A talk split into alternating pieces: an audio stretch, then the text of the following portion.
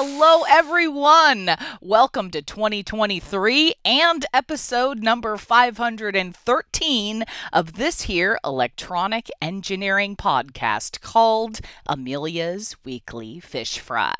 Brought to you by eejournal.com and written, produced, and hosted by yours truly, Amelia Dalton. My friends, it's that time of year again when I get absolutely buried in press releases. I could post news all day on eejournal.com about CES and still have a whole bunch more to post.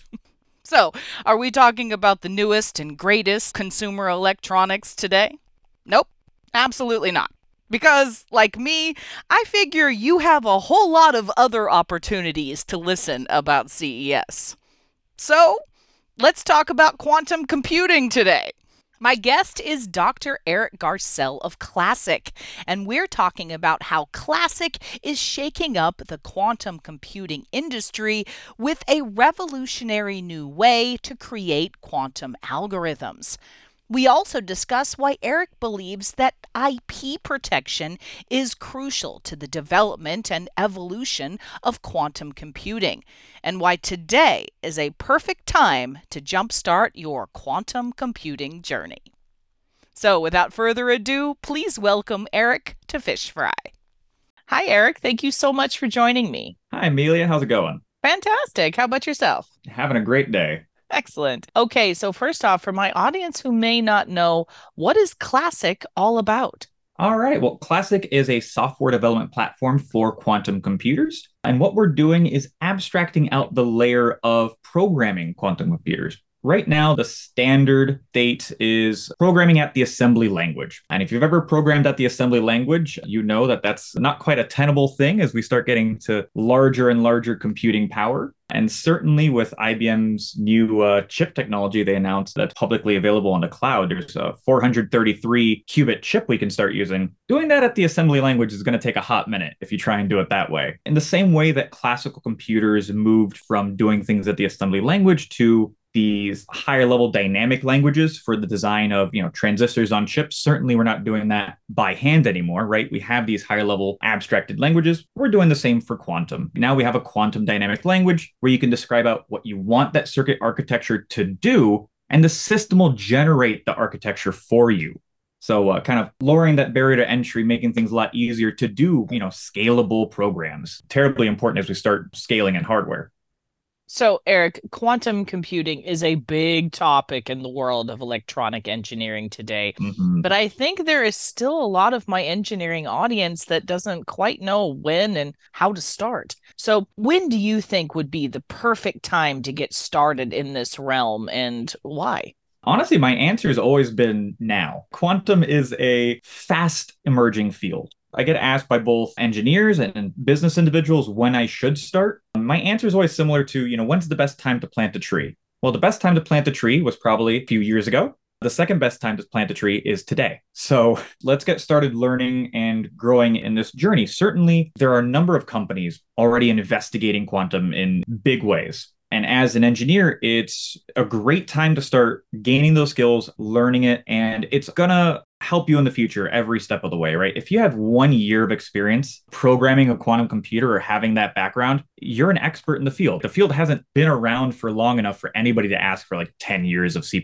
experience. One year and you are the, the expert in the room. So it's really an excellent time to be going in, especially as the industry is growing. That makes sense. Now, Eric, what kind of skills do you believe are needed to develop quantum computing? Thankfully, it's getting easier to enter the field. There's quite a bit of foundational knowledge you have to have to get in at this assembly language stage. But as we're abstracting out the layer of programming, it's getting a lot easier to enter the field and start programming and start getting valuable results from quantum systems. So, really, what you have to have getting into it is a thirst to learn, right? If you're already an electrical engineer, probably already know how to program in Python, right? So, we're not learning anything new, any kind of new uh, languages fundamentally. It's just uh, what are the kind of algorithms I'm calling out? What do they do? When will I want to use them? And thankfully, with these, you know, abstracted languages, you don't have to fundamentally understand understand quantum mechanics to start getting into the field. You just have to know the functions that you're calling and why you would want to use them and what they're good for. Let's talk specifically about the issues surrounding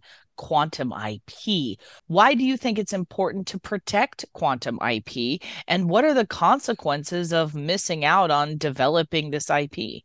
Well, I'm a big advocate for protecting IP in general, right? It's the same story for any kind of new and emerging technology, right? This cool new technology is coming out. As it's coming out, we're starting to see applications that are going to have business value. It's really important for businesses to start leveraging the internal intellectual property. Let's start learning this as a company, you know, as your division, start building up those skunkwork teams to start getting that fundamental understanding. But, but then once you know where your company can take advantage of quantum, start patenting quantum applications. Now, you have the same problem with quantum programming as you would classical programming. You can't patent the software, but you can go for a patent for the applications, the process of taking advantage of this. So it's terribly important to protect this because uh, most of the major analysts in the field say that most certainly there is going to be major quantum business value generated from this field within the next 10 years. Where in that 10 years, the analysts, you know, all have different answers. But patents last 20 years. So if you want to take advantage of quantum, companies are patenting today on quantum applications so that when this quantum advantage happens, when they can start extracting significant value from this, they can start operating and patent fencing out their competition. That's a big one. You know, companies, whether or not they want to take advantage of quantum, are patenting today to make sure their competitors can't. There's an interesting kind of a patent battle going on in the background on who's going to, you know, patent certain algorithms or certain processes. It's quite interesting. Absolutely. So I saw you guys recently collaborated with Rolls Royce. So tell me about this collaboration. And this had to do with fluid dynamics algorithms, right? Yep, computational fluid dynamics. So we're working with their aerospace division from Rolls Royce. Fluid dynamics in physics can also mean, you know, gases. And that's kind of what we're looking at here, right? avionics and gases uh, terribly important to simulate this. How do we save on energy? How do we make these things more efficient? And these calculations are very computationally intensive, right? There's a lot of mathematical, numerical simulation going on in the background that we're using supercomputers to go ahead and do, but it's taking quite a bit of time to simulate it. So, what Rolls Royce wants to do is shorten up the amount of time it takes to do these kinds of simulations and they're looking at using quantum in a hybrid approach. That's how most quantum will be used in the future. Going to be hybrid in the same way that uh, you know some programmers use CPUs for certain algorithms. They'll send you know certain algorithms to the GPU. We'll have QPUs in the future, and that's going to be a new resource that is going to be really efficient for certain types of problems and certainly won't solve everything, but great new resource that was going to speed up quite a few different types of calculations. And Rolls Royce is looking at solving uh, linear systems of equations using quantum computing. It's been proven out to be quite useful in this degree. I believe the algorithm is called HHL is the algorithm you'd use for quantum to solve linear systems of equations. So they're looking at using these quantum systems for the linear equations, and then for the uh, using the classical c- computer for the nonlinear equations, and then putting them together for your final simulation. And hopefully, by uh, using both of these resources and you know sending the right task to the most efficient type of processor, they can speed up these simulations. That's super cool. All right. Well, Eric, I think it's time for your off the cuff question. All right. Now, I was going to ask you about food, but then we got on this call and I noticed you have a super fabulous mustache. So tell my audience a little bit about it and why you decided to have such a structurally awesome mustache.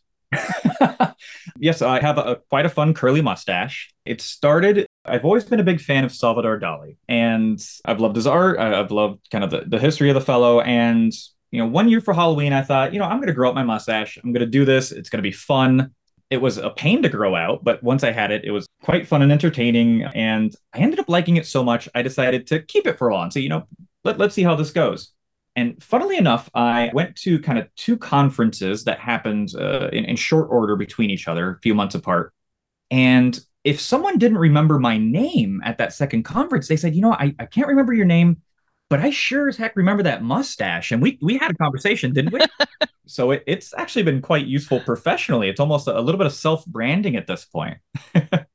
I love it. And yes, I will absolutely remember you by your mustache, even not meeting you in person. that is so Wonderful. fantastic. Well, Eric, this has been super cool. Thank you so much for joining me. It's been a pleasure. Thank you. Have you heard about Chat GPT? Yeah, it wrote this script. Okay, that's not true. But I have heard almost more about ChatGPT or GPT-3 over the last couple weeks than CES. Almost. But have you heard that GPT-3 could be used to help detect Alzheimer's disease in its earliest stages? Yeah, so get this. A team of researchers from Drexel University's School of Biomedical Engineering, Science and Health Systems recently revealed a study that showed that OpenAI's GPT 3 program was able to predict early stages of dementia with an accuracy rate of 80% by identifying clues from spontaneous speech. So, at the heart of this study is an investigation into the effectiveness of natural language processing programs for the early detection of Alzheimer's, and how language impairment can be an early indicator of neurodegenerative disorders. So, how do we diagnose Alzheimer's today? Well, it normally involves a thorough medical review and a whole lot of neurological and physical evaluations and tests. There is no cure for this disease right now. But language impairment can be an important symptom to track, since somewhere between 60 and 80 percent of dementia patients suffer from it. But there is a nuance here that is important to point out. Researchers have been focusing lately on more subtle clues, like making grammar and pronunciation mistakes, forgetting the meaning of words, or even hesitation in speech patterns to indicate earlier stages of dementia. Hualou Liang, PhD, a professor in Drexel School of Biomedical Engineering, Science and Health Systems, and a co author of this research, explains the motivation of this study like this. We know from ongoing research that the cognitive effects of Alzheimer's disease can manifest themselves in language production. The most commonly used tests for early detection of Alzheimer's look at acoustic features such as pausing, articulation, and vocal quality, in addition to tests of cognition. But we believe the improvement of natural language processing programs provide another path to support early identification of Alzheimer's. So, how does ChatGPT or GPT 3 come in here exactly?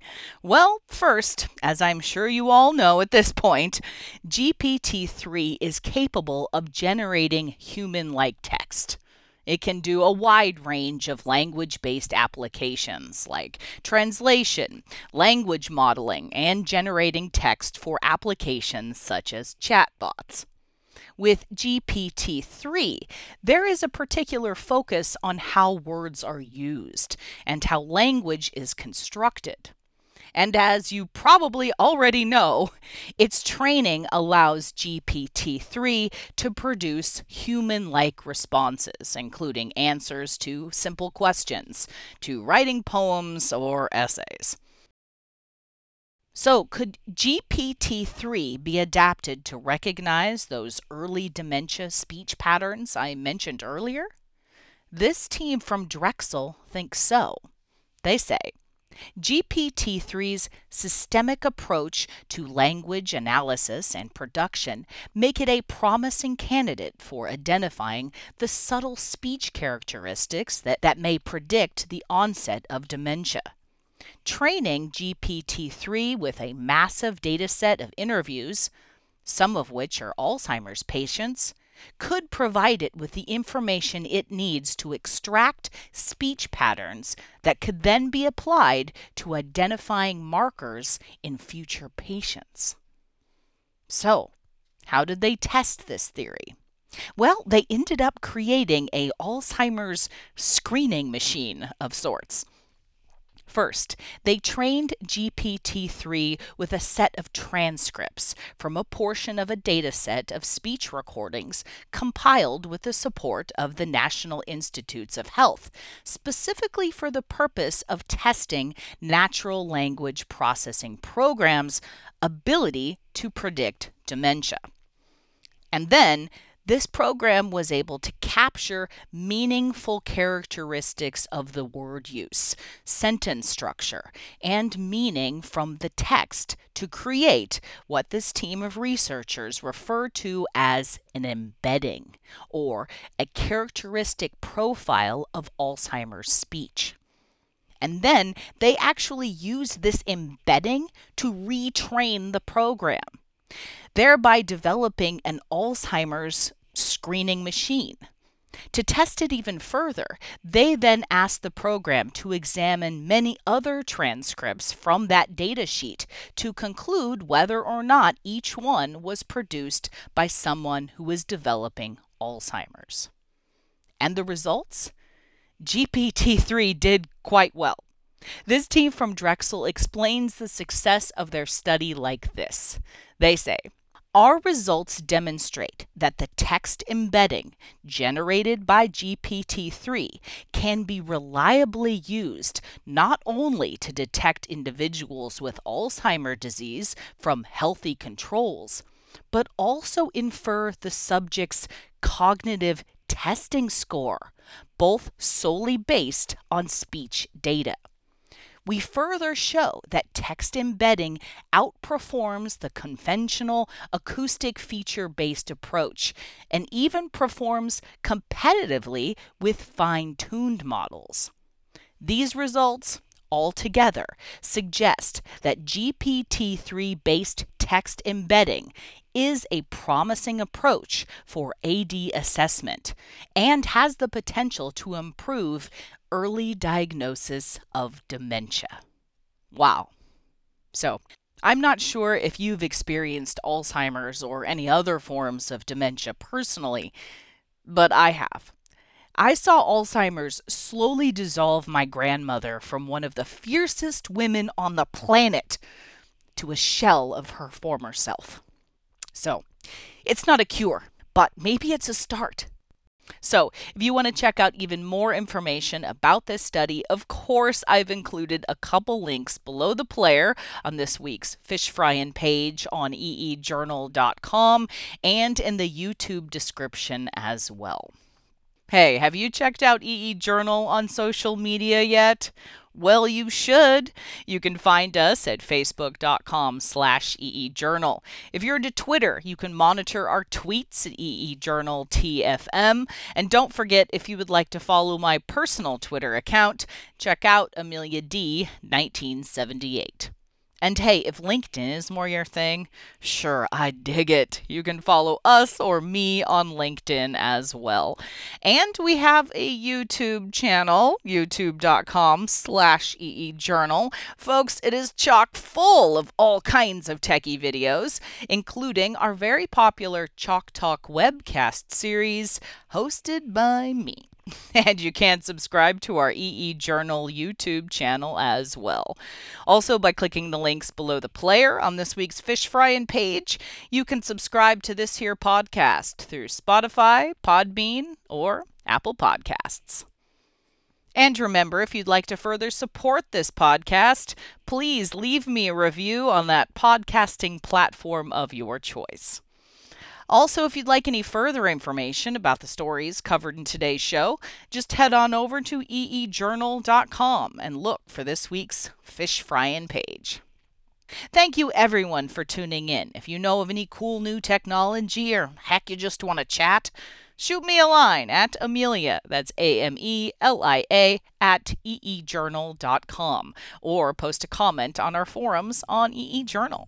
For the week of January 6th, 2023, I'm Amelia Dalton, and you've been fried.